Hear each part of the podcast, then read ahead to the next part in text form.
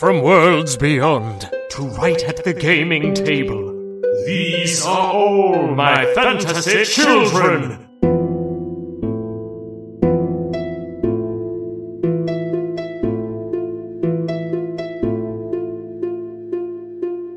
Hey, Jeff. Hey, Aaron. Welcome all to all my fantasy children. My name is Aaron Catano Saez. And my name is Jeff Stormer. This is All My Fantasy Children. It's a character creation, world building, and storytelling podcast where each week Jeff and I test out new character voices and try to impress each other.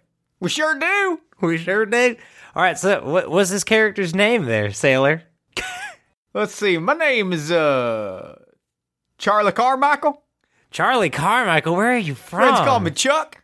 Well, I ain't got no friends, but if I had friends, they'd call me Chuck. Damn, that's a tough. Le- what happened? Yeah, you know, just sort of, you know, I had trouble fitting in. You know, not, it's not really, it's not really them. It's more me. I don't, I probably, I probably got a lot of people in my life that would probably call me their friend, but like, I feel like I kind of hold myself back in order to keep my sort of myself from getting hurt. It's sort Damn. of an emotional vulnerability thing that I'm trying to work on. I gotta allow myself to open up and, and feel the feelings of others. You know what I mean? You know what I'm saying? This You get it? this is a fully realized. I got a lot. I got. A, uh, did you you were expecting some kind of caricature, Aaron?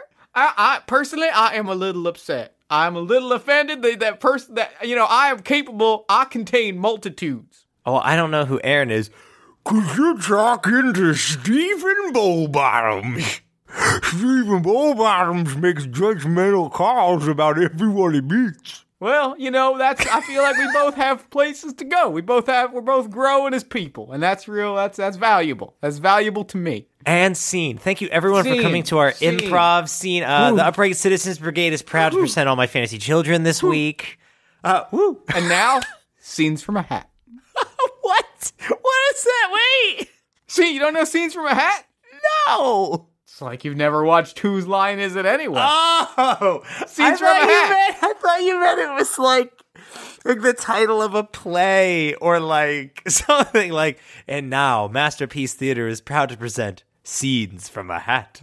I wish. I feel like I feel like I would watch Masterpiece Theater presents like terrible Whose Line Is It Anyway improv games. Like I'd watch the hell out of that. oh, absolutely. Like That Scenes from a Hat. So what we what we do every week is we take a listener prompt and create the greatest story of all time, a character, and we create a world one character at a time.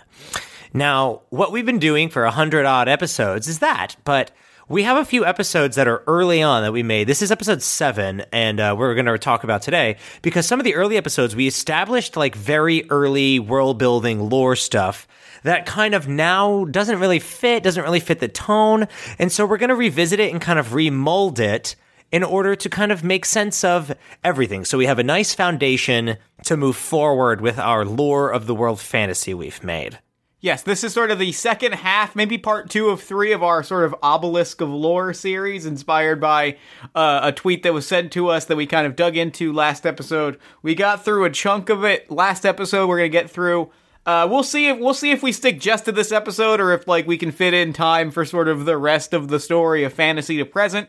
This will either be like a two or three part series, depending. But af- once we're done with this, with the obelisks of lore, so to speak, we will have like really like a mapped out sort of big picture story that then we can kind of get back to our usual uh, goofums. So I feel like this one, honestly, we can we can do in one because it's it's very like uh, because Tiamat episode seven is the first one where we introduced things like elves, dwarves, mm-hmm. other cultures, and like this world where we said in the episode like that the right they don't talk and that like she experienced like to a certain extent racism which we've gotten rid of. But like mm-hmm. that's an example of things that like we're moving away from we need to rehash. But like we first brought in other cultures and how they have differences in the era that anyway we'll get there let's Yeah. start at the very beginning of episode 7 Tia Tiamat so Let's do it. how this is going to work is I re-listened to the episode a while ago and I took a bunch of notes and my ideas of how to adopt it into modern fantasy and I'm going to pitch them to Jeff as we go along and then we'll we'll break it down we'll talk about them. So, the prompt is from Space Case Dragonkin Bard who wants to be an idol. We decided that Tia uh, Matt na- aka Shock is a pop uh, a group idol. She's a bronze dragon. Um, she's part of a 10 Dragonkin idol group called Prism. Yep. So I said, in Ancient Dragon, society is driven by following your passion. Lumina Dawnspear is currently the ruler. Dragon pop groups are at war. It is beyond competitive, so much so that rival groups sabotage each other, start smear campaigns, and even clash with one another. I'm thinking of the game that we played um, at PAX Unplugged, uh, Rockalypse Yeah. Like that kind of thing where like battles are settled with music but it's also uh and so things got so bad that they actually reached like at a battle of the bands like if you listen to the lance crossblade episode we say that like there's a lot of contests you know Yeah. we said skipping Yeah, yeah. stones competitive storytelling and even like fencing duels so if Battle of the Bands gets super competitive and out of hand, and this culture of like you know competition is spiraling and spiraling, I think eventually it led to actual conflict between groups. Yeah, yeah, yeah, for sure. So there's a battle that happens between Prism and a and a rival band. Do you want to name the rival band just for fun? Yes, I do. Uh, their name is If you had a ro- and the Shop Tools. What kind? They play jugs. They play shop tools and like industrial, industrial grindhouse like ooh baby sound music. Ooh, baby. I play a paint can where I just sit there and I blow into a gigantic paint can. It doesn't make a good sound, but it's not about making a good sound. And that's why they clash with Prism, because Prism is Yeah. all about like Tia writes the music and the lyrics are like thought out and their choreography. The, what is it? Hacksaw and the Shop Tools. Hacksaw and the Shop Tools is all about just like, you just play whatever. There's You no fucking grind. You just Yeah. grind and you smash and you scream. It's very violent. It's very like aggressive. I like this. I There's like a lot of just like heavy reverb. Reverb is the experience they're going for. and I like that that makes them clash with like what we think of as like a, a traditional like band, like a pop Mm-hmm. band. Of course they're gonna battle. Britney Spears and fucking Gwar can never get along. Though, what if they could? Really, truly? Oh, Side- I wish that's a that's a fucking perfect world right there. That's the world I want to live in. What a what a dream, really. That's that. God, that would be so perfect if like the you know like the screamy bands Yeah. like went on tour with like Carly Rae Jepsen. Oh, me am I everything. That's a story for another episode, though. So, Antia in the battle is encased in ice, and we said that like she's kind of just swept up in the casualties. So she's she I don't think she's battling necessarily. I think she's being like a bard because we said she kind of sits in the back even in real life during this time period. Like she writes all the songs, and she's not the face of the band. Right. We said that she's Chris from NSYNC, Pineapple Head, not Justin Timberlake. Sure, So, sure, sure. I think that even plays in the battle where like she's buffing her friends, she's healing, you know, doing her thing, but it's like, guys, like this is she knows that this is stupid, I think. Okay. She's hip to the drive. So she gets encased in ice, hit by a breath attack, frozen solid, and she's swept up as like another casualty. Can I cut in with this because I have some thoughts? Absolutely. Because, like, I was thinking about this, and I feel like there's a way we can take this from, like, from, like, with that in mind that she's encased in ice and eventually thawed, that kind of feels pretty effortless to kind of slot it into. What is it? The thing is, if we're going with the idea that she is encased living in ice, Yes. she is not the only person in that time period in like ancient fantasy who would be encased in ice. Who's the other one? A whole bunch of people, Aaron. Oh wow. Oh, so this is okay. So you're saying this is like post nocturne time. I'm saying this is like this is happening b- around the time of the nocturne because what I want to say, Oh, chaos and bloodshed in the streets, you said. Sorry. Sorry, I right? got what I want to kind of say is in this battle of the bands, in this like this battle, right? Yes. she fails she fails or she is like you know cast out essentially she is she is on her own the nocturne occurs and she like many other people is encased living in ice Oh, I like this. So they're okay. Here's my pitch to you on that. They're battling somewhere else. They're not in the city. They like find a battleground. dragon ball z style. They've Yeah, gone out they've- they've yes. gone to a large canyon where there are no people. And the icy winds start to blow and like they're all kind of weakened and like exhausted from battle. So some people can't resist the ice. So like a lot of like they're swept up and they're frozen in blocks of ice by this chill wind. Can i throw uh, an even ball even can i throw an even wilder detail out there? Please do. She is the only one because she basically like in a moment of heroism gets everyone else to like leave. Oh, I dig this. It's like the winds are coming in, f- ice is freezing things, and you know she everybody else starts like there's the fight is still happening, and she just basically is like no. Every, and like basically like shove starts shoving people and using her magic and her music abilities to like throw people like over ledges and tumbling down hills and basically like pushing people outside of the outside of this like gigantic gust of magical wind that encases her in ice. But in doing so, in sacrificing herself, saves the lives of Hacksaw the Shop Tools and the rest of Prism. I love this. Can I give you a pitch on how she saves them? Yes. Because she is she's a lightning dragon. Yeah, I think that she creates. I think she. I like the myth of um, what is it? Prometheus gifts man with fire. Mm-hmm. So I think that she does something that keeps them warm, and she gives it up. Like she gives them like a blight, a bolt of lightning cracks and like provides a bonfire, but she can't stay near it, and she gets frozen in ice. But she like gifts them with warmth in the middle of this winter storm, and she's caught up. Like she's lost in the storm as a result. Love it. I love that. Okay. So I said that Tiamat is frozen in ice. She wakes up post Battle of Iron Hill when Dragon is in the sky. Her ice block floats to the Sea of Sorrow, which is what I named the place where Nymphaea dies in. That's what the, I guess they would name it. I, I this Sure. is for, that from sounds months cool. ago. I'm into that. Because I think isn't the Sea of Tranquility is on the moon, but I think uh, the Sea of Sorrow is a good name for fantasy because it's still Yeah, kind that's of a cool name.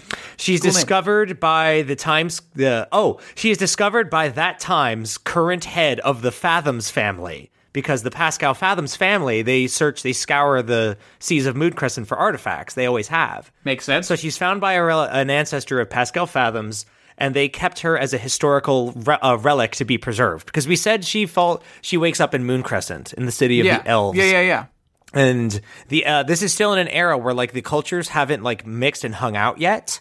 So I'm thinking that like this is so this is what I wrote. May I? Yes. In a time where the world was scared, Arthur Lumina lay dead. The world is scared of another conflict. The cultures do not mingle, they do not cross paths. It simply hasn't happened before. So it's like she wakes up in this place and people are like, Who are you? And you know, it's the same story as from the episode where Tia plays music and you know, people are like, What is this? She's like, Oh, it's electronic dragon music. It's from this place called Dragon. I'm sure you've heard of it. You know, but it also adds a level of complexity for the new story where people have heard of what happened. Mm-hmm. They would be like, "Oh, you're a dragon. Like our leader, like our queen was essentially married to your queen. Like you know, we have stuff in common." And I think that's where she like starts to thrive in dragon as like a musician. Aaron meant Moon Crescent because it's like, "Oh yeah, we we know of your stuff." Like they're not completely unfamiliar with dragon culture because they know a little.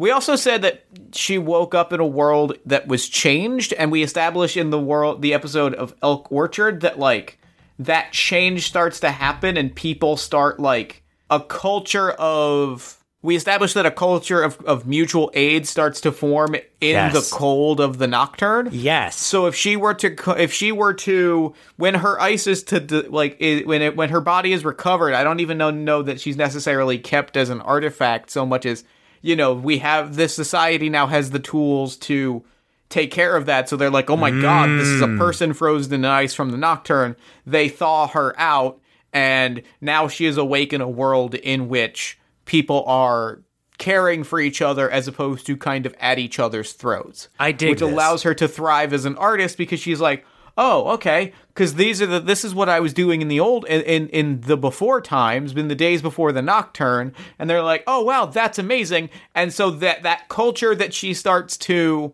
you know pioneer Yeah. is kind of already in flux and is ready it. for this new mo is ready for this new cultural moment Okay, and she is a catalyst figure that sort of pushes it in a direction And I, I have exactly what I because we said that she creates the new prism with musicians from each culture.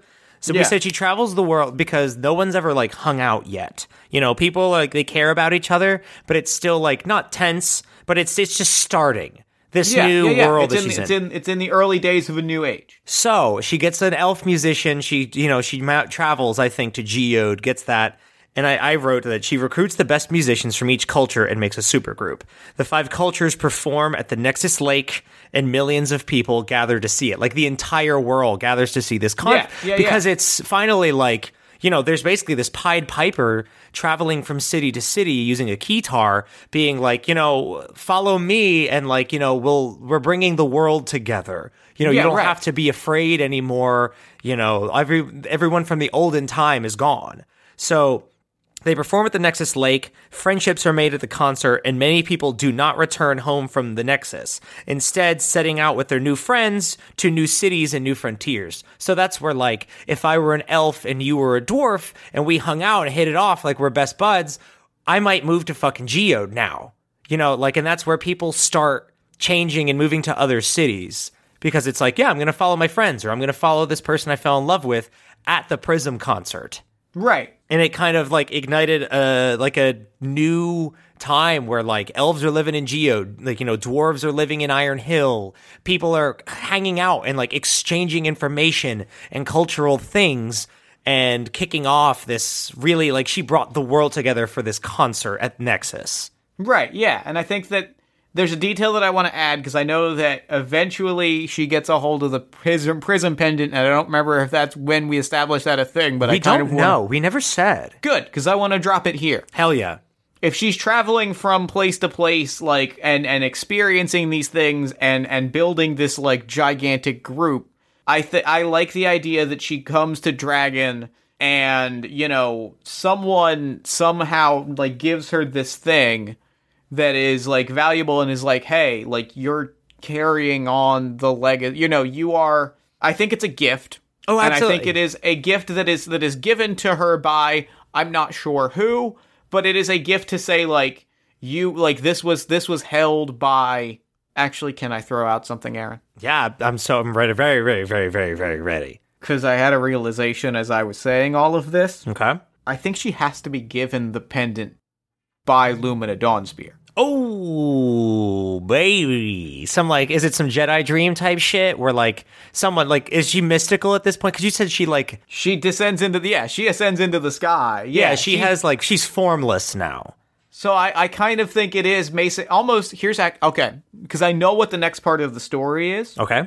and I, I know, and this actually segues perfectly into it Okay. because I was thinking about this, and I have I have some fiction written here if that's all right with you. Oh, yes.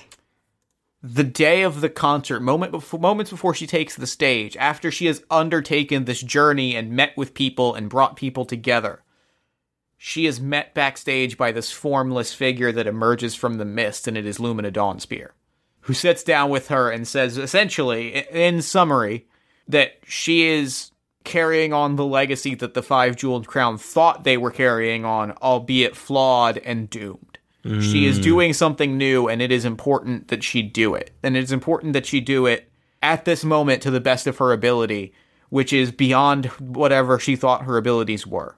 Here is a prism pendant. This pendant will make whatever you do best make you so much better at it that you become akin to a god. Take this pendant and go and do your concert and change the world with your art in a way that you can that you have the skill to now but it will magically make the orc that you do that much stronger. It will make you as a musician that much more powerful. And it will make your message go out into the air that much clearer. So she is given this pendant. She's given this pendant. She doesn't really understand it but she puts it around her neck. It's on a little necklace. And she goes out and she plays and her music is powerful and is earth shaking and world changing and is a siren song that the world rallies behind and this is the moment when a portal opens up in time and space correct Yes, that is correct. Yeah. It's at the concert where out comes a girl that- from Philly. and that that is what it is right it is that this incredibly talented musician who already had the power to change the world through music is gifted an object that makes that power even stronger and even more you know divine and and and superhumanly powerful in the same way that Lumina Dawnspear had a loom that could change the world Tiamat now has a keytar that can that channels the full power of the cosmos and the ley lines and every living being that is here rocking the fuck out. And I think a cool detail is that what she's best at is bringing people together. Is mm-hmm. like making people feel good and like want to like you know come together to enjoy music. And I think that was so powerful. Do you think it pulled Amy forward or cuz Amy dreams in dream spaces, right? Yeah. She travels. So do you think it like kind of you know when you change the path on a railroad track it like mm-hmm. diverts the train do you think it pulled her toward tia because it's like she's bringing people together even from like our world Yeah, I dig that. That's that's cool, and that's that that you know it, it's channeled through her music the power of bringing people together and of making connections and of you know spreading love and joy and happiness is all channeled through this music that she's playing, and it is so powerful that it conjures a dream space of a 26 year old android that is living in Kensington, Philadelphia. That in her dream in her dream space, the robot known as Amy, that is A M hyphen capital E uh is drawn towards this this concert this fantasy space right in her dreams she travels from world to world with the full power of you know the infinite computational mega mega computer in her brain. She travels from world to world and she is eventually pulled into this other space right? It is a as if a beacon is lit that all all roads will then lead to. Yes. She is pulled through this portal and the you know the the crescendo note of this concert pulls this being from another dimension and she just crash lands tears up the entire stage you know it is akin to a meteorite crashing into the concert and that is sort of the ending beat of our of our legendary earth-changing concert I love this. And then after that, she kind of goes on to, we said like found colleges. Like, I think she just kind of is like the leader the world has always needed, where it's just mm-hmm. this nice person that encourages like cultures to hang out. And Yeah. someone cool from Philly in our world would be like, yeah, totally, duh. We should like be nice. Yeah, right. The two of them the two of them find that they share a lot of ideas about like life and love and art and the possibility of human connection.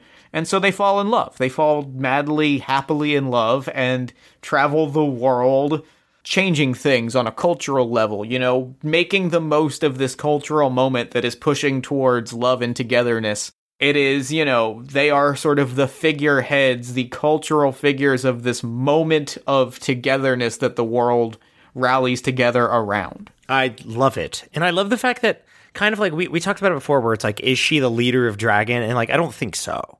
I think it's I think she's kind of just this figurehead for everyone to look to. Where Yeah. it's like, you know, it's more like uh, a cel- if a celebrity actually gave good leadership advice for like the entire planet. Where it's like Yeah. she's like her and Amy are just like that cool power. They're just a power couple. You know, Yeah. they're they're more than like the leader of one city. Every city is like, wow, they're they're coming to visit. Holy shit! And they come and they have like you know they have TED talk type things and they chat about like how we can keep moving forward and because every time T is around with the pendant, everyone then feels better. Everyone's doing their best. She's kind of this like traveling like comet where every time it comes to your city, all of a sudden you have like a boom in business. You have a boom in like, you know, everyone's happier. Everyone's doing their best. Everything is just better. And it's just this kind of cyclical thing where she travels from city to city, kind of helping out where she can and like, you Yeah, know, being they're- a they're- beacon of hope. Yeah, it, and it's great. And I think that's sort of the the crux of it, right? Is Yeah, absolutely. And I think she consciously rejects the idea of being a leader of any one place because she's like, no, I, I don't want to. I don't want to lead. I don't want to be like a governor. I don't want to be a queen. I want to just. I want to help people, and the way that I can do that is by helping people. Yeah. Like I, I, she wants to travel the world helping people. She doesn't want to sit. She doesn't want to like be in a, a governmental figure. Yeah, like she witnessed the five. Ju- That's the thing that's important about her is like she witnessed the mess of the five jeweled crown. You know what I mean? Yeah. She was alive when the nocturne happened. Like she knew about the machine god and she knew about like Nymphaea and all this stuff. And so she's like, "Oh yeah, no, we're actively never going back there. Like, mm-hmm. don't worry, everybody." And this new fantasy where everybody's nice and everybody's forward thinking and they're friendly with each other, it gives rise to like what we know as like we refer to as modern fantasy, where Yeah. you know all sorts of cool stuff exists. Like you know, one day we'll figure out, I think, where Samuel Gord, where Archibald fits in, and Pure Ether Guild and things like that. But I think it's somewhere around this era where that kind of thing happens. But like Yeah. pretty much like modern fantasy comes up. Everything that isn't in the past, like Wizard and Sam Gord and Ansel and, you know, Big Jeremy being the ruler of Iron Hill, this is all like right now after Yeah. Tiamat. And I dig and that. this is this fills out the rest of our timeline where suddenly all of these other stories and things are are happening around and you know, I'm trying to think if there's any other major sort of lore things to cover now that we've covered the story of Tiamat, what the other sort of I think I feel like we're pretty much I feel like everything else is kind of just an individual story Yeah. that can be enjoyed under that context. Yes, there are things that have happened in one of these times because it's either the jewel, the five jewel crown, uh, the nocturne, like you know, post Nymphaea's death, and then you know the, the time of Tia coming to be. Yeah. All of these stories kind of fit into one of those, and then leading to the dark future. Yes. You know, um, but yeah, kind of everything that we've ever talked about has fallen into one of these spaces. Yeah. Um, and it's not to say that like you know it's with my my the detail that I like about this is like Tia is really powerful, encouraging people to do well. There's still bad people that exist, Oh yeah. and I like that because it There's, makes there's there's wizard. yeah. There's wizard. There's like shitty elven houses. There's you know um there's Arcana Dim Day. Like there's all sorts of cool shit, but it's kind of because the fact that Tia stepped away from ruling and like being this queen figure means that people like uh, Jen Astral come to like be the archmage of dragon and the librarian. And like things get better because there's spaces for more people to step up. Yeah. and that's my that's my favorite thing about fantasy is like some of these people who are myths and leaders are just like normal people. Mm-hmm. you know they didn't pull swords from stones. Yeah so now what? What do you want to talk about? I mean it can be a shorter one I'm trying to think if there's any other lore stuff that a listener could need to know going like sitting down and to listen to to an episode essentially at random. I think that I that pretty much so. Yeah, I think it's all covered because oh, just real quick, I have questions to ask you Okay. because I wrote the Celeste Silverna audio dramas, and Yes. so I imagine. So I have a question. I have some things to pitch you. So Yeah. Sarath the Carrion King, we know has been uh, killed because I wrote the um, Celeste Silverna audio dramas, and there's a lot of stuff about ruin, and there's a lot of stuff about the Dark Apocalypse. So. So the five jewel crown killed Sarath the Carrion King. They've been buried, I imagine, like shot with a beam or you know, a, Yeah, a yeah. team attack, whatever. And I wrote that there's this well in Celeste's backyard that every day her parents have draw they draw from it and they drink it ceremoniously because that's just what they do. It's like part of their little culture and ruin. Right. Because it's like one family on the prairie, I kind of imagine. And what that is for I thought was part of Sarath still remains and has like polluted this water source kind of like there's just a seeping entity there of of order energy that's kind of like been growing over time so in the future um, these people have been drinking from this well for so long that they've kind of become half order and half chaos energy as a family, but they still don't have magic. And eventually, Sarath basically, or something new, some culmination of order, rises up and is so powerful and so terrifying that it's like no hero can touch them. It's beyond that. It's like a battle of gods, so much so that the five have to rise up from their spots in the ley line and like do battle with it at the Nexus Lake. And that is why like the ley lines are wounded because they like used all of their power up to kind of like have this clash. So now the Dark Apocalypse is like no magic, way more order energy around, more demons around than way before, and just this kind of like it's a neutral zone kind of. It's not Right. chaos, it's not order, it's something else. And that's kind of what Celeste is as well. She has both in her, and it's why it's up to her. They give her the secret, which is that chest from Madame Mysteria. She gets a wand that can kind of draw the power of the five into it and shape it into like my image. My thought is that she has to make ammo for John uh, for John Pierre to fire back into the ley lines Okay. because if she can order chaos, that means she can like condense it, control it, shape it. Is kind of my thought. And That then makes sense. yeah, and she powers that. Does that work for you?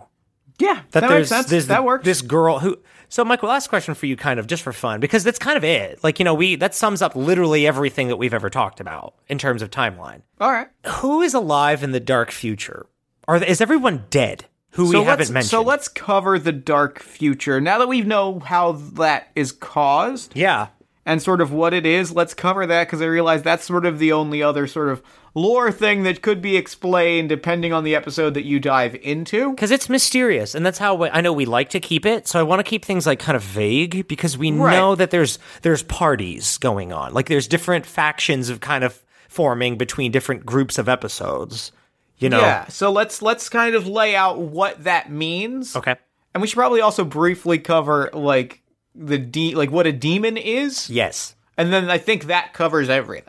Um, so a demon is, as we said in the last episode, Ether and Astra are a constant battle for each other for the material plane. Just Yes. because Ether has crossed over into the material plane, become the five, become fantasy, become every single story, that doesn't mean that Astra is done trying. So I imagine Astra is in the cosmic plane slamming on the door to so so to speak to the material plane and every time she does it creates a rumble it creates a ripple Yeah. an energy of hers slips through and takes form that opposes uh, ether, and so that would be a demon. So that's that's a demon in a nutshell. Yes. And so there's this world now where demons are roaming about. You know, it's your typical post apocalyptic.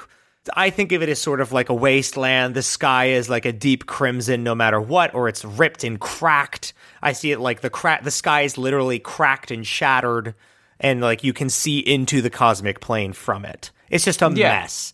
There's no magic, um, and things are hard.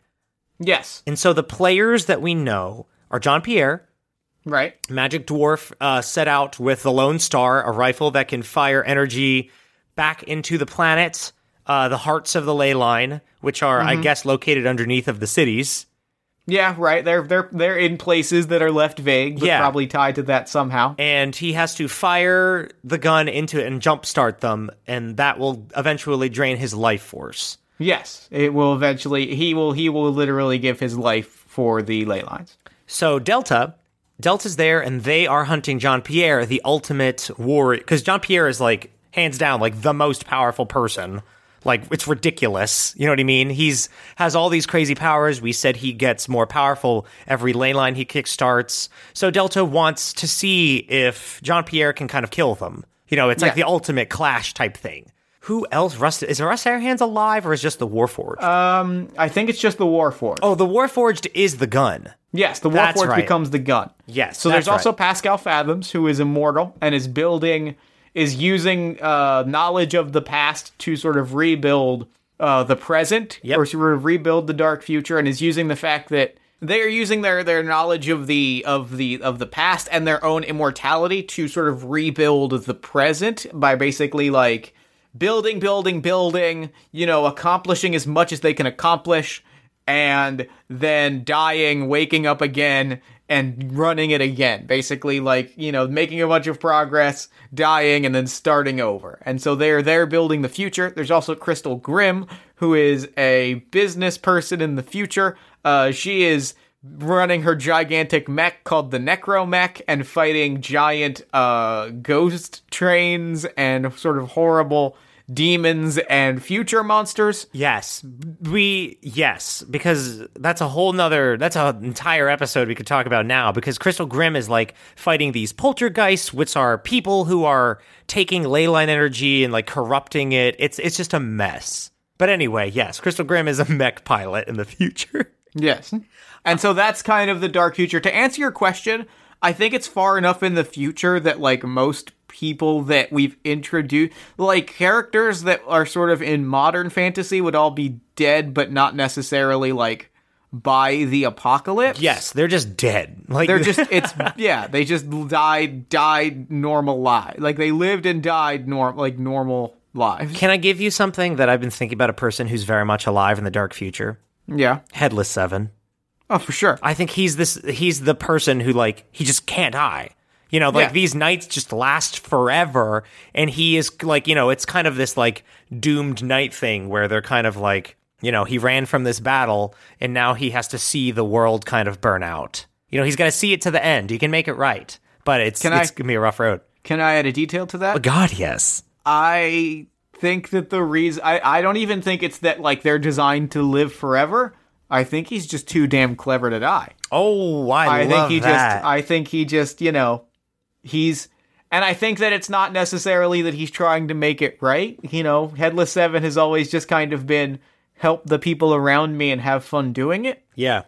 I kind of see him as a little bit of a John Constantine where he just sort of outwits death at every turn at every you know I love you know it so the, much. everything that comes for him you e- whether it be old age sickness or a literal knife in the back he just is like too clever and too too witty and clever and too able to kind of counter it by half so i think that he is sort of out there but not actively contributing and maybe that's something that we can explore in an audio drama or an actual play down the road I would but love i think to. Oh my he's God. just kind of out there i think he's kind of living the scoundrel life of like you ain't killed me yet Yeah. I, I don't intend on i intend on being around to help the people in my direct vicinity and uh i'm having too much fun to die yet to die to die yet I love that because he's a person of like the old world then. Like he knows Mm-hmm. everything and he would he would probably have some cool deets on how to fix stuff. So Yeah. love that. So now what? Do you want to wrap it there? It could be a i short think we're one. pretty much wrapped yeah Yeah. Um, so that's the Obelisk of Lore Part 2. Um, I loved it. This is great. I'd love to uh we'll have to do it again sometime, but when we have more lore to recap, I guess. 100 the next round no, we'll do it we'll visit it again in 100 episodes Yeah. In 100 episodes, we will stare back into the Obelisk of Lore. yes Um, if you'd like to, we usually we take a listener prompt to create the greatest story of all time. If you'd like to submit a prompt of your own for future use in an episode, what are you waiting for? There are a lot of ways to do it, and you should be using them. You can tweet at us at AMFC underscore podcast using the hashtag fantasy children. You can uh, post them to our Facebook page at facebook.com slash all my fantasy children. You can email them to us at all my fantasy children at gmail.com. Or you can post them to our Discord at bit.ly slash AMFC Discord. Or you can go to allmyfantasychildren.com. Yeah, there's it's really easy. Just spam us with your ideas. Don't be scared. Um, while you're on our website, check out our Wikipedia page. Check out our Bandcamp, where I post all the music from the episode. Um, just feel free to jump into our Discord and hang out with us. It's a cool place for cool teens to hang out. Yeah, for sure. Um, Jeff has a second podcast that you need to be listening to. I sure do. Party of One is an actual play podcast focused on two player role playing experiences. Every week, I sit down with a friend, we play a two player role playing game, we have some laughs, maybe a few tears, and we have a really good time. New episodes drop every Tuesday at partyofonepodcast.com. Yeah. All My Fantasy Children is proud to be a part of the One Shot Podcast Network. If you like All My Fantasy Children, and I know you do, you should be listening to Arms of the Tide. Arms of the Tide is an actual play about fighting for what's right in an original magio- magitechnological world on the brink of catastrophe, using the Mutants in the Night system. Join Quinn, Joe, Chanel, and John and revel in the laughs and gasp at the drama, while the only things standing against the apocalypse are a robot with a fondness for stray cats, a wolf made of living plants with a bad case of depression, and a private eye who's so done with all of this. And I wrote the theme song for it, and it's fucking dope. Um, And it's and it's brand new. It's so if you wanted to ch- if you wanted to like get in on the ground floor of an amazing actual play, like it's great. It's made by the people that made Swallows of the South, which was extremely extremely good. Um I you can't go wrong. It is it is a brand new show and it is so so it's going to be so so special and it is already cool and worth your time so go check it out. yes, absolutely. Um, uh, verbal hug this week. Ah, verbal hug this week. Hmm. Um. Oh, don't ever judge if you're if you make something and you like you know jot stuff down. Like I carry notebooks with me all the time, and just any random idea I have about all my fantasy children, I write down. I have like three notebooks filled of stuff that has never been used and probably never be used, but maybe. You never know when it might come in handy. And like, don't. Basically, my thing is like, don't sell yourself short with like saying that like, well, this is junk.